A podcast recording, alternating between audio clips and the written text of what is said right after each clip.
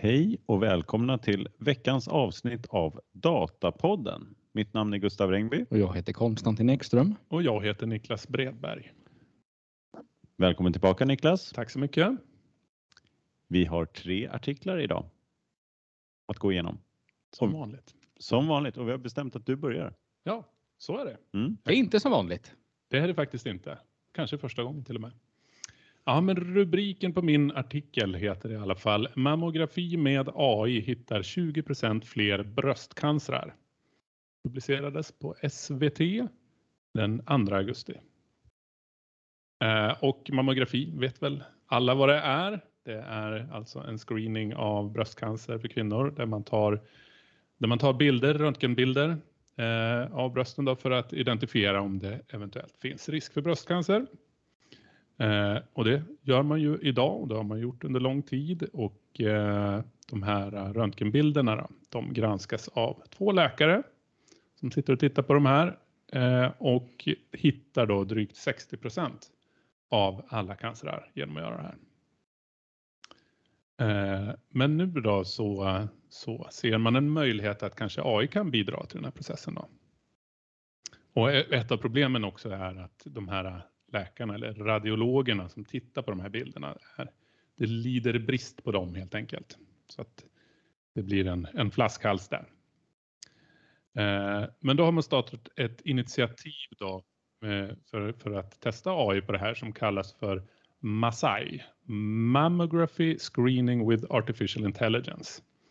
Då får man liksom förstå hur AI kan effektivisera den här processen. Och det specifikt man gör då är ju bildanalys av de här röntgenbilderna då, förstås. Eh, och man har testat och det har givit bra utfall. Eh, en av tre nyttor är ju då att man upptäcker 20% fler cancrar Det känns lite krystat att säga cancer i plural där till cancrar, men så heter det. Eh, och det är ju bra. Eh, man halverar också arbetsinsatsen för de här radiologerna. Det behövs i princip en läkare istället för två för att göra så här. En läkare och en AI. Eh, mycket tyder också på att man hittar cancer tidigare med hjälp av AI. Då. Eftersom de här bilderna, de här extra fallen då som AI hittar, är ofta väldigt små eh, tumörer som då läkare kan missa. Och det är ju viktigt, eh, inte bara för att man hittar fler, utan hittar man dem tidigt så har man mycket bättre chans att, att bota det här eller åtgärda det på något sätt. Då. Eh, så det är ju, det är ju bra, bra nyheter. Eh, det som man kanske var lite orolig för då, det är ju om om eh, den här AI skulle hitta fler falska positiva cancrar. Alltså att AI säger att det är en cancer, eh, kanske, när det inte är det. Då. För det som händer då i nästa steg då, det är ju att man som patient så får man ett eh, brev hem säger, eh, där det står att man behöver göra ytterligare undersökningar. Eh, och komma in vid ett senare tillfälle man kanske till och med tar lite prover och sådär. Och, och, det här blir då väldigt psykiskt påfrestande, påfrestande för patienterna. Eh, men det blir också såklart mer arbetsbörda för läkare och annat som ska göra de här. Då. Men det, det, positiva här är då att det inte är fler falska positiva utan det är samma som, som tidigare helt enkelt. Eh, och eh, det här görs redan idag då, men ganska begränsad omfattning. Det görs i Region Värmland och på Sankt Görans sjukhus i Stockholm. Då. Och parallellt pågår liksom ytterligare forskning då runt det här.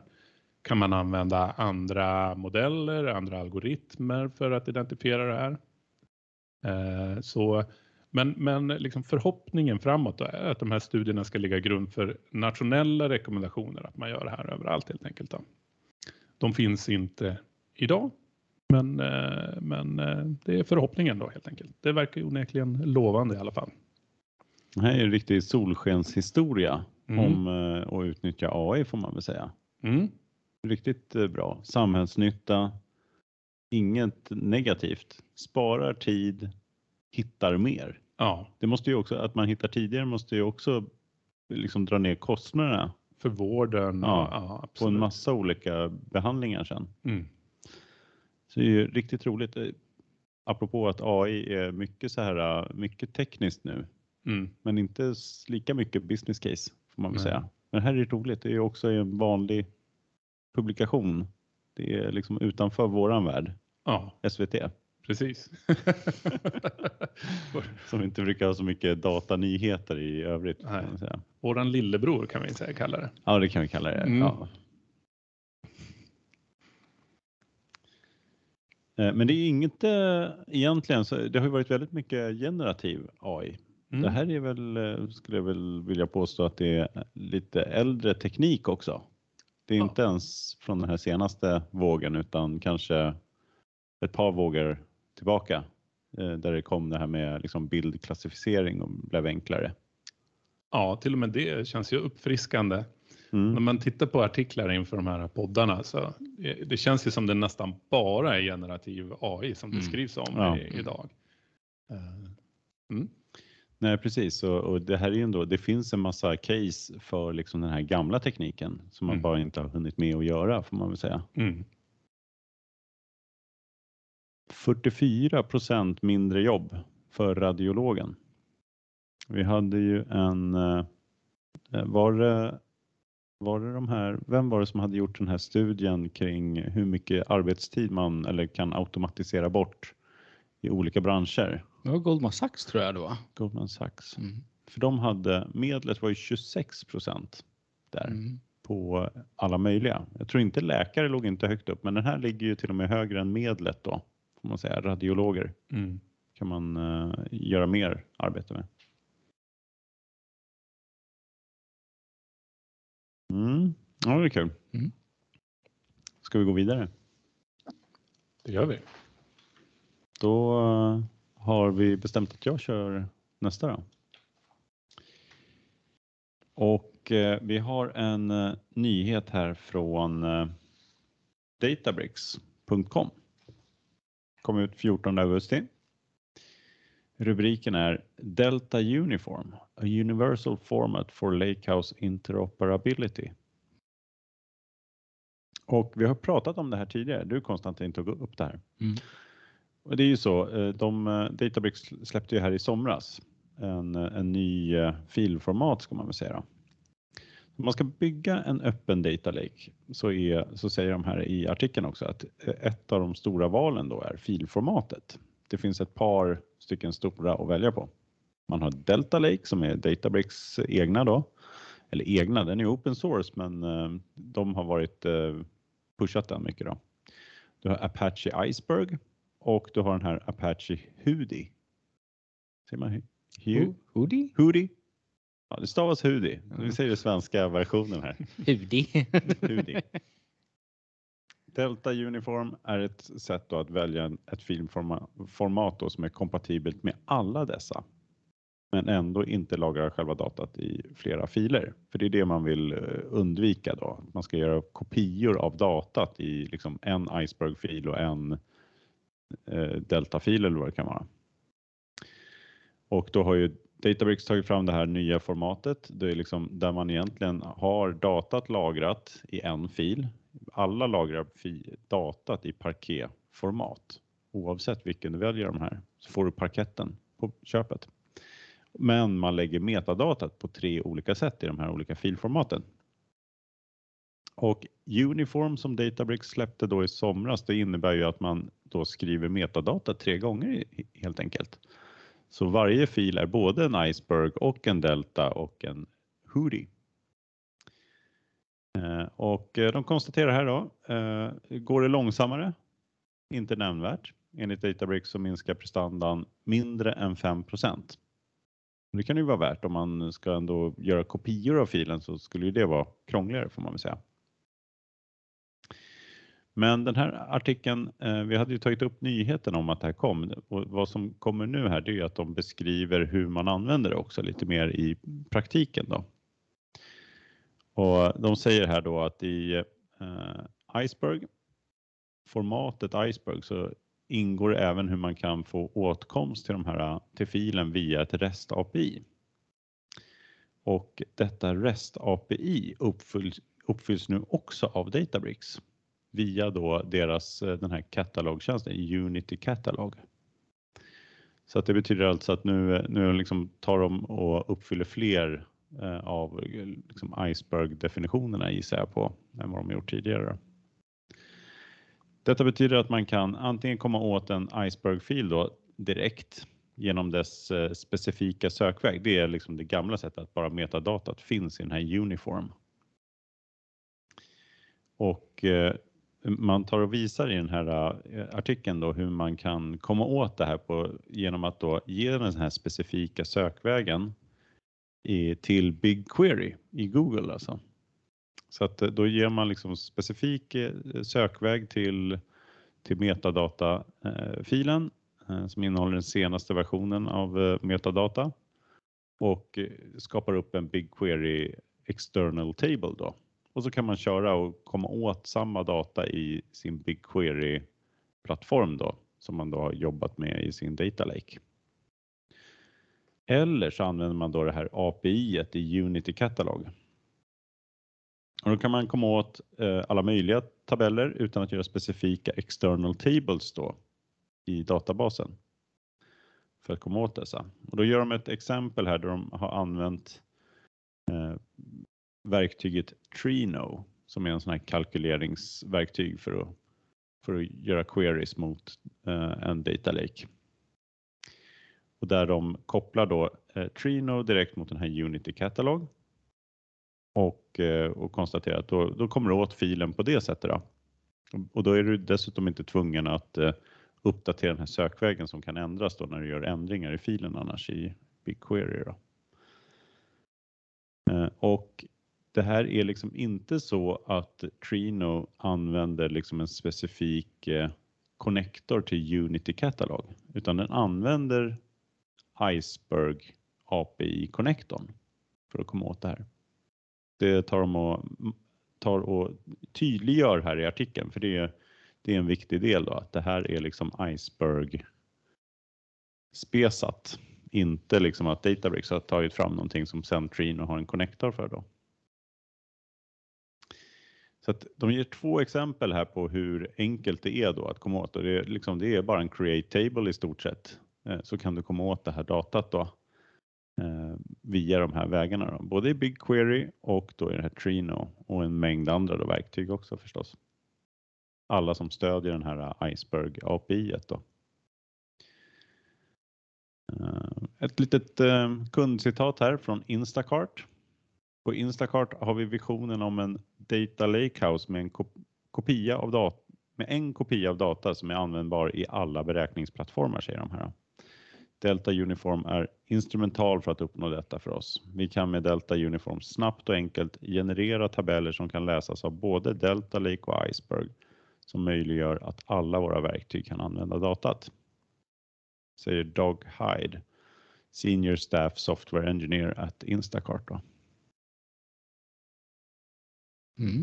Så lite mer så här, de visar upp här lite mer praktiskt hur det ska gå till. Mm. Och det verkar vara, de visar också i den här artikeln hur enkelt det är att skapa en sån här tabell, en uniform tabell då. Och det är egentligen att man bara säger create eh, table as uniform så får man, eh, får man tillgång till det här att den sparar ner då metadatat både Iceberg och, och då Delta och Hoodie. Men det kan bara skapas från Databricks? Precis, mm. den, det är ju Databricks har ju den här uniform-funktionen. Jag vet inte, den kanske också ska bli, om den är open source också. Ja, det kanske blir. Men den är ju, eh, det är ju de som i alla fall förser då mm. data laken med det här. Mm. Eh, skulle jag misstänka. Det är nog mycket möjligt att det kommer bli en del av, eh, av open source-delen också. Mm. En liten reflektion jag gjorde det var att Hoodie känns lite vid sidan om. Det handlar mer om ett, en kamp mellan Delta Lake och Iceberg bland de stora plattformarna. Tänker man tänker ja. Snowflake och BigQuery kör på Iceberg, vi har Databricks och nu Fabric då som satsar helhjärtat på, på Delta Lake. Ja. Ja, precis. Hoodie är inte alls lika vanligt känns det som va? Nej. Kanske i open source-världen Ja, men det kan säkert vara andra typer av applikationer mm. som, som kanske tjänar bättre på att ha Hoodie. Som jag tror är lite mer tidslinjebaserad metadata. Okay. Eh, för jag tror det togs fram av Uber om jag inte minns helt fel. Ja. Um, eller om det var den här Lynk. Lynk. Det finns någon, någon annan och så här, ja, car sharing eller. Och Iceberg, där var, var det Netflix som var inblandade i den väldigt mycket va? Precis. Ja, som var en stor bidragare. Mm. Nej, och de, de säger ju här också att det här ska ju rent av funka för Snowflake också. Mm. Du ska kunna köra Snowflake med externa tabeller. De mm. visar inte här i exemplet. Men... men det är bara det att de kan redan köra en extern tab mot Delta Lake. ja, okej, okay, via... Ja, direkt från Snowflake. Mm, okay. Men bara läsa då, inte skriva. Precis, pratade inte du om det för något avsnitt sedan, eller ett par avsnitt sedan? Det är fullt möjligt. ja. Men är det Delta, var inte, är det inte parquetfiler som Snowflake har kunnat eller är det Delta-filer? Delta Lake också kan läsas. Ja, okej. Okay. Mm. Ja, men då, men då har de i alla fall, för har inte Snowflake sagt att de kör Snow, äh, Iceberg? Jo, för att skriva. För att skriva, okej. Okay. Ja. Mm. Ja, då är det frågan om man kan skriva här, för det här är väl för att läsa när man läser från en sån här uniform tror jag. Mm. Mm. Ja, det precis. ju kan man misstänka att eh, om du skriver till Uniform så måste du ju då fylla på med alla tre metadata så mm. då är det ju lite låst här. Ja, nej men så att eh, nu fick vi ännu mer klarhet. Det är ju ändå, man får säga att Databricks måste väl ändå eh, någonstans här positionera sig ännu mer som den mest öppna här mm. eh, och liksom enklast att hantera mm. med eh, väldigt många olika beräkningsplattformar då. Eller vad, vad, säger ni? I alla fall, det här är i alla fall en dimension av det. Att mm. ha en, de, de tar ju pushar också väldigt mycket kring det här med att det ska vara en öppen data lake som de pratar om. Mm. Och det är klart att det blir enklare då om man kan se sina filer i vilket, vilken filläsare som helst. Då. Mm. Ja, men det känns som en ganska tydlig positionering från deras sida. Mm. Eh, och det är väl lite gängse uppfattning får man ändå säga liksom att teknikutvecklingen går så snabbt så att du tjänar egentligen inte så mycket på att ha liksom ett proprietärt format utan det är andra saker, alltså att computern, att du använder en plattform och liksom vad du gör med den. Mm. Har, har, vi sett något nå företag i Sverige som har behov av att läsa både Delta och Iceberg till exempel? Eller är det liksom så att man har mest en nu än så länge. Det är kanske en framtida grej det här med. Alltså det är inte helt ovanligt att man har multicloud eller att man har liksom olika plattformar. Det, det finns ju. Mm. Men eh, jag vet inte, jag har inte sett något konkret exempel sådär när det varit Nej. förhindrad av det. Nej, det Men, kan inte jag eh, heller säga. Det, du måste ju vara i en väldigt heterogen miljö då mm. när det ska vara ett, ett sådant behov känns det som ändå. Mm misstänker jag. Men annars är det inte helt ovanligt att det ligger importjobb mellan olika system eh, mm. på olika ställen. Så det finns säkert möjligheter att se över det och vad, om det går att göra på ett, på ett enklare sätt. Ja. Kanske anamma lite mer Enterprise Data Lake på något sätt, att man flera system kan gå mot samma lake istället för att det är direkt integrationer mellan system. Ja. Ja, det är väl då när du behöver det, liksom lite mer distribuerat att eh, liksom data mesh tänk för då, då kan du ju ha att eh, flera olika väljer olika verktyg. Mm. mm. Och då sparar om inte annat så sparar man en, liksom en kopiering får man väl säga. Mm. Man slipper den. Och det är ju ändå trevligt att, att försöka dra ner sådana så mycket som möjligt. Mm. Och det gör ju så att man får snabbare tillgång till datat också mm. utöver att det tar plats och tid. Mm, nej, men det, det, är helt sant att det, det är inte sådär äh, en normal, ett normalt svenskt företag kanske inte har, kanske ändå inte har, alltså man har inte eh, mankraft att hålla sig med tre olika system att bearbeta sitt data. Nej. Utan man brukar väl ha så få som möjligt och försöka snarare Eh, som eh, Gartner var inne på förra veckan pratade just om det här med Fabric, att man ska liksom ha en lösning, en teknisk lösning för mm. allting. Men eh, man kanske kan se att det, om det sker förvärv och sånt där i en, i en eh, koncern att, att den här typen av funktionalitet kan vara bra för att integrera på olika Ja, sätt. verkligen. Mm. Men jag läste, för att jag läste, jag tog faktiskt upp i podden för något år sedan tror jag. Eh, att det var någon viss procent, någon så här 15 procent eller något sånt där av de som har Snowflake har också Databricks och eller om Mm. det var Var det tvärtom. inte ännu högre? Ja, det var ganska det var högt att man hade liksom båda två. Ja. Så att, eh, men det kanske finns en, en större tyngdpunkt på amerikanska marknaden Mm. där Ja. förvisso. Men om man tänker liksom just det segmentet, då Mm. finns det ändå en betydande del av eh, kundgruppen som eh, på något sätt Ja. arbetar i båda de två, de två systemen i alla fall. Ja, just det. Du kör kanske en, eh, liksom en Enterprise Data Lake med Databricks och sen så har du en eh, analys liksom warehouse på det. Ja, för historiskt sett har det inte funnits. Nu, nu konvergerar ju Databricks Snowflake ganska mycket med liksom Snowpark och Spark och man har liksom SQL endpoints och sådär i, i Databricks. Men det har väl inte riktigt varit så om man går Mm. tillbaka fem år. Eh, så då fanns det, finns det ändå en, en eh, jag, rationell, rationell förklaring till att man kanske har båda två. Ja, och så är man kvar i det. Ja. Eh, ja, men för att man en gång har hamnat där. Ja. Ja, nej, men det, det får man väl säga. Jag tycker det ser man ju att folk tänker så nu också. Att man ska köra liksom, man kanske har oavsett, eh, man vill köra Snowflake och så vill man ha ändå flera liksom informationslager i, i sin eh, förberedande lake då. Mm. Åtminstone då kanske ett bronslager då enligt sån här medalj, eh, de här olika medaljarkitekturen. Ja, ja, men spännande. Mm. Mm. Ska vi gå vidare? Mm. Jag är ju ute på nätet ganska ofta och läser saker. Och man, alltså, man sköljs ju över AI, generativ AI, ChatGPT, företag X investerar Y miljarder i AI. Det tar liksom aldrig slut. Och, men den här bilden, den kan man säga av, av en hype. Det bekräftas av Gartner i deras 2023 års Hype Cycle for Emerging Technologies. Och titeln på artikeln som jag hittat här är Gartner places generative AI on the peak of inflated expectations on the 2023 Hype Cycle for Emerging Technologies. Vi har ju vid ett antal tillfällen tagit upp eh, flera av Gartners Hype Cycles, eh, men jag tänkte bara snabbt dra en liten resumé av vad det är.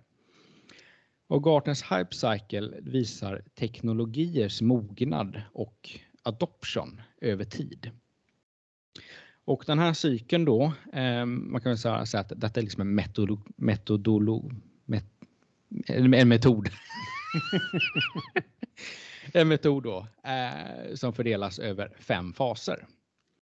Och den första är att det har en innovation trigger. Det finns tidiga bevis och intresse genererar eh, väldigt mycket uppmärksamhet. Man tänker liksom, ah, det här kan vara någonting. Det här ser väldigt spännande ut. För att sen i nästa steg, peak of inflated expectations. Både framgångar och misslyckanden börjar synas och det är liksom wow, det här är ju superhäftigt.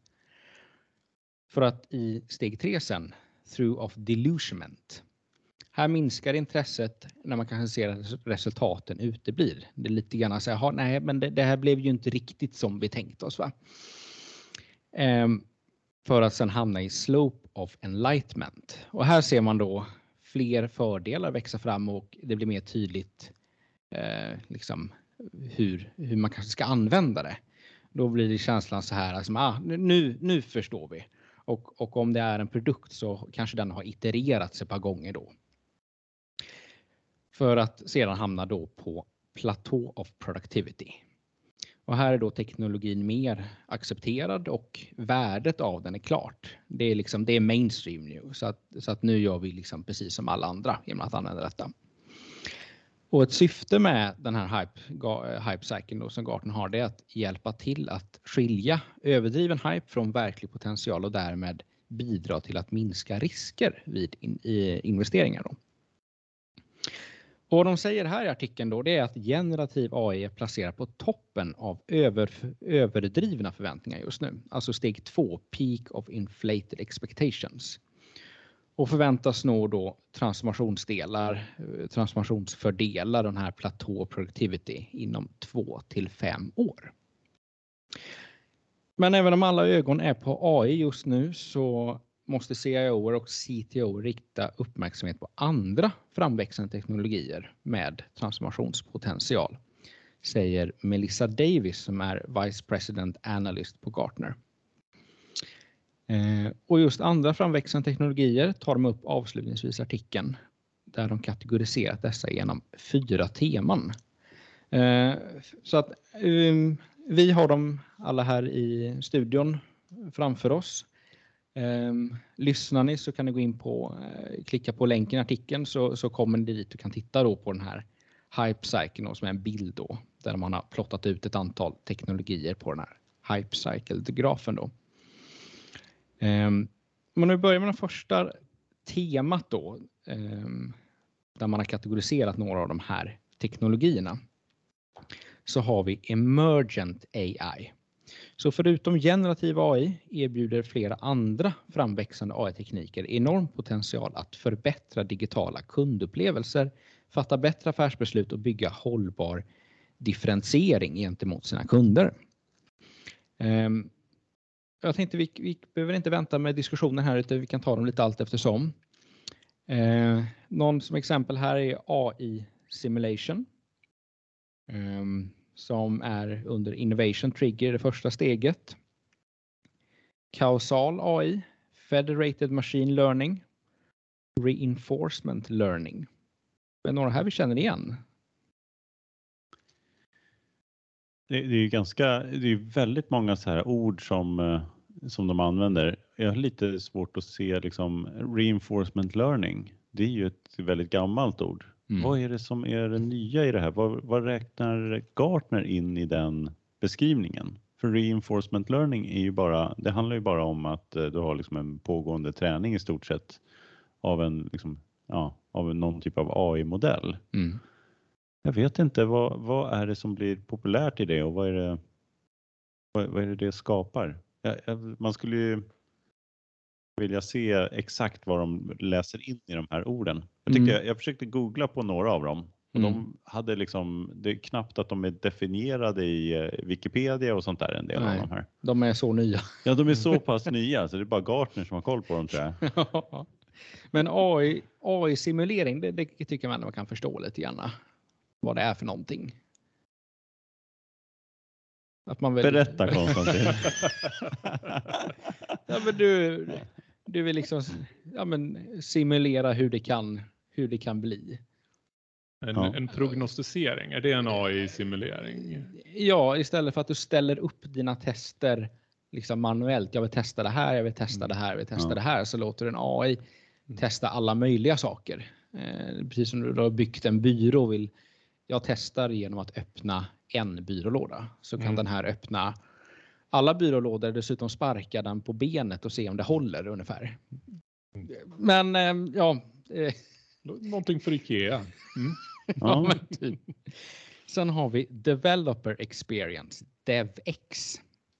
Och DevX avser då alla aspekter av interaktioner mellan utvecklare och verktyg, plattformar, processer och människor de arbetar med för att utveckla och leverera programvaruprodukter och tjänster.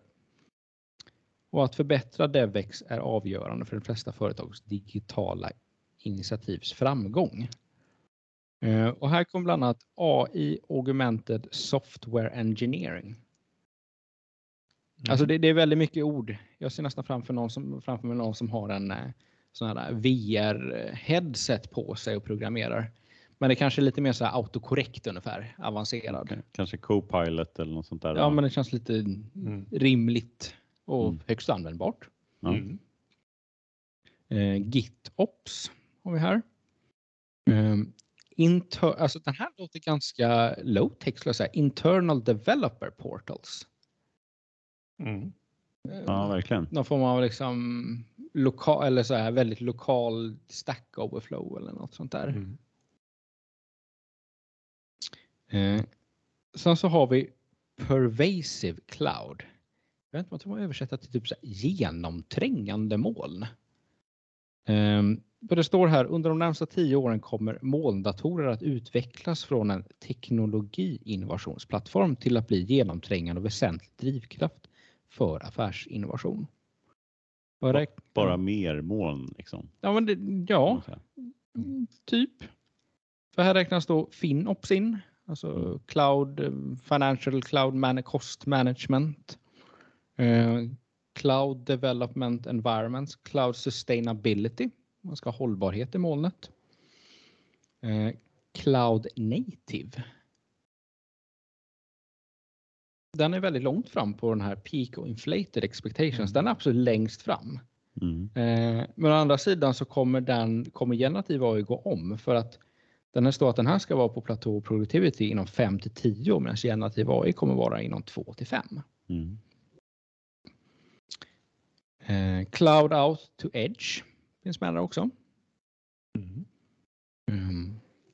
Men sen har vi då den sista eh, kategorin här som är Human Centric Security and Privacy. Människor förblir den främsta orsaken till säkerhetsincidenter och dataintrång. Eh, organisationer kan bli motståndskraftiga genom att implementera ett program för människocentrerad säkerhet och integritet som då väver in säkerhet eh, i organisationens digitala design.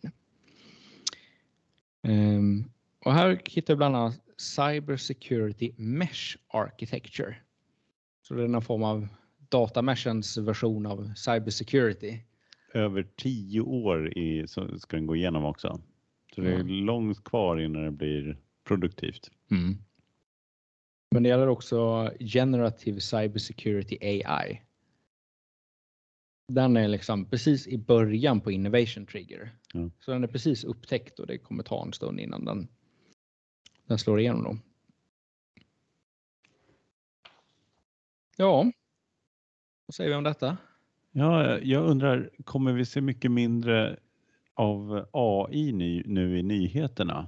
När liksom generativ AI går ifrån den här hype-cykeln och in i liksom det här, var det bara det här? Är det slut nu på den här perioden av ChatGPT eh, som har drivit oerhört mycket liksom blickfånget eh, till AI? svårt att se att det kan öka från det här i alla Nej, fall. Det är, liksom, det är nog som Gartner säger att det är på toppen här i alla fall. Ja. Men det kanske, alltså man, vi kommer nog inte få läsa om liksom misstag och tabbar och grejer. Det räknar jag inte med. Men däremot kanske så nu har det liksom satt igång. Man, har, man gör mycket investeringar man börjar arbeta. Och sen kanske det tar en, en, en stund mm. och sen så börjar vi kunna läsa om alla möjliga olika business case mm. som börjar komma upp av det. Mm. Eh, för jag tänker ändå så att det här liksom, jag säger, kraften på marknaden är ändå mycket större än för andra tekniker. Så att det kommer ju, även om det liksom det går ner så kommer det ändå vara som kraft att det kommer hända mycket, mycket mer inom det här området än många andra nya teknologier. Mm. Det känns ju av många av de här äh, som, äh, som de äh, visar upp i den här hype-cykeln, ingenting av de här är ju lika spännande och roliga för liksom gemene man och, än generativ AI. Det, det, kommer väl inte bli så att Max Tegmark får ett special, liksom sommarpratprogram om graf data science? Eller vad tror ni? Eller Cloud Development Environments. Ja, det, det kommer inte bli sommarpratare. Det kommer bli mycket till innan det. Jag tycker Neurosymbolic AI låter spännande. Ja, det låter faktiskt spännande. Ja. Fast det fattar jag inte alls inte vad det är för något. Nej, det är bara Bra ord. Ja, alltså. Det är bara symboliskt. ja, jag tänkte på det. Det här är ju också en sån här uh, innovation trigger ska det ju vara också. Mm. Och en av de här som ligger här på listan, Ho homomorphic encryption. Det hade vi ju faktiskt uh, en gäst här som pratade om med, med en egen artikel förra året. Just det. Petter Wennerström var ju här och pratade om just homomorphic eh, encryption och höll på lite grann med det. Mm. Så att det, det, står ju inte här vad innovation triggern är, men kan det varit datapodden som var innovation triggern? Ja, vi tycker vi kan slå fast det. Ja, mm. vi säger så helt mm. enkelt. Det är lite roligt. Mm. Det kan ju vara i de här hypecyklarna så kan det ju vara att vissa av de här aldrig når den här produktionsplatån som du pratar om, att de dör på vägen. Mm. Men det är ju eh. ingen som är utkryssad här nej. än så länge. Exakt, det är det som, eh, ja, nej, det är intressant. Att allt detta förväntas nå dit då. En av de här teknikerna som finns med, Causal AI, och tanken är ju att man ska liksom eh, sätta upp och så ska man förstå vad var drivkrafterna till att det mm. blev så här. Mm. En händelse eller något sånt där ska AI liksom kunna räkna ut. Det, det, får mig att tänka på en av, vad heter han, han som har skrivit den här Liftarens guide till galaxen, Douglas Adams. Mm. Jag vet att han hade en bok där han beskriver eh, liksom en händelse som sker för en programmerare. Mm. Han programmeraren, han, då beskriver han hans liv, att han började med att skriva ett eh, program där man matar in alla förutsättningarna. Och så sa man, jag vill nå det här ekonomiskt liksom med verksamheten. Och så sa programmet så här, nej du kommer aldrig nå eller du kommer nå det. Men det sålde inget bra så han byggde om programmet till att man la in vad man ville nå och sen så sa programmet du kommer nå det där och då sålde det bra. ja. För att så här och så här då. Så mm. gav den liksom lite förutsättningar. Mm.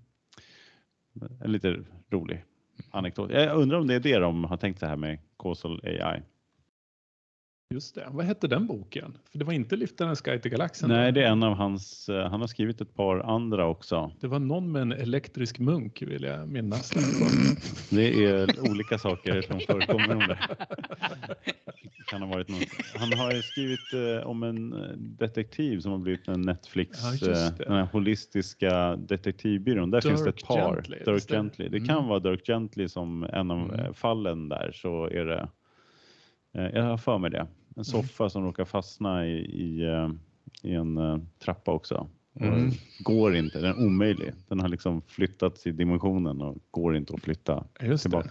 Det. Jag måste läsa på den här elektriska ja. munken. Ja. mm. ja. Det var nog alla nyheter vi hade i alla fall. Ja, vi får kanske ha någon Douglas Adams eh, avsnitt också. Men vi kan väl passa på också eh, och nämna att vi kommer ha en, eh, någonting vi kallar datadagen i Stockholm. Just det. Den 27 september. 27 september. kör vi en halvdag med lite med lite eh, partners och lite kunder som berättar om, om deras resor och, och en del roliga då föreläsningar och lite mingel. Mm. Och vi skickar ut till så många mejladresser som vi har kommer vi skicka ut massa inbjudan. Så om du inte har fått den så är det bara att kontakta oss på där du har hittat den här vårt program då så borde du kunna hitta kan alltid skicka till gustav@randomforest.se. Mm. Finns på webben något kontaktformulär och så ja. också. Mm. Som eh, lyssnare på Datapodden är, eh, är du, kära lyssnare, självklart inbjuden. Även om du inte har fått en inbjudan så har det blivit något fel i sådana fall. Då mm. ursäktar vi ja, innan det ens har skett så att säga. Det är något fel. Ja, förmodligen någonting med homo, homomorphic encryption. Eller ja, vi, vi, ska väl antagligen räkna ut det med våran causal AI här, mm. vad, vad som var skälet till att det blev så. Mm. Men eh, vi kan i alla fall ordna det i retroaktivt. Då. Bra. 27 september så hoppas jag att vi ses också. Men vi hörs här innan dess. Ja, men det gör vi nästa vecka. Amen. Hej då. Hej då. Hej då.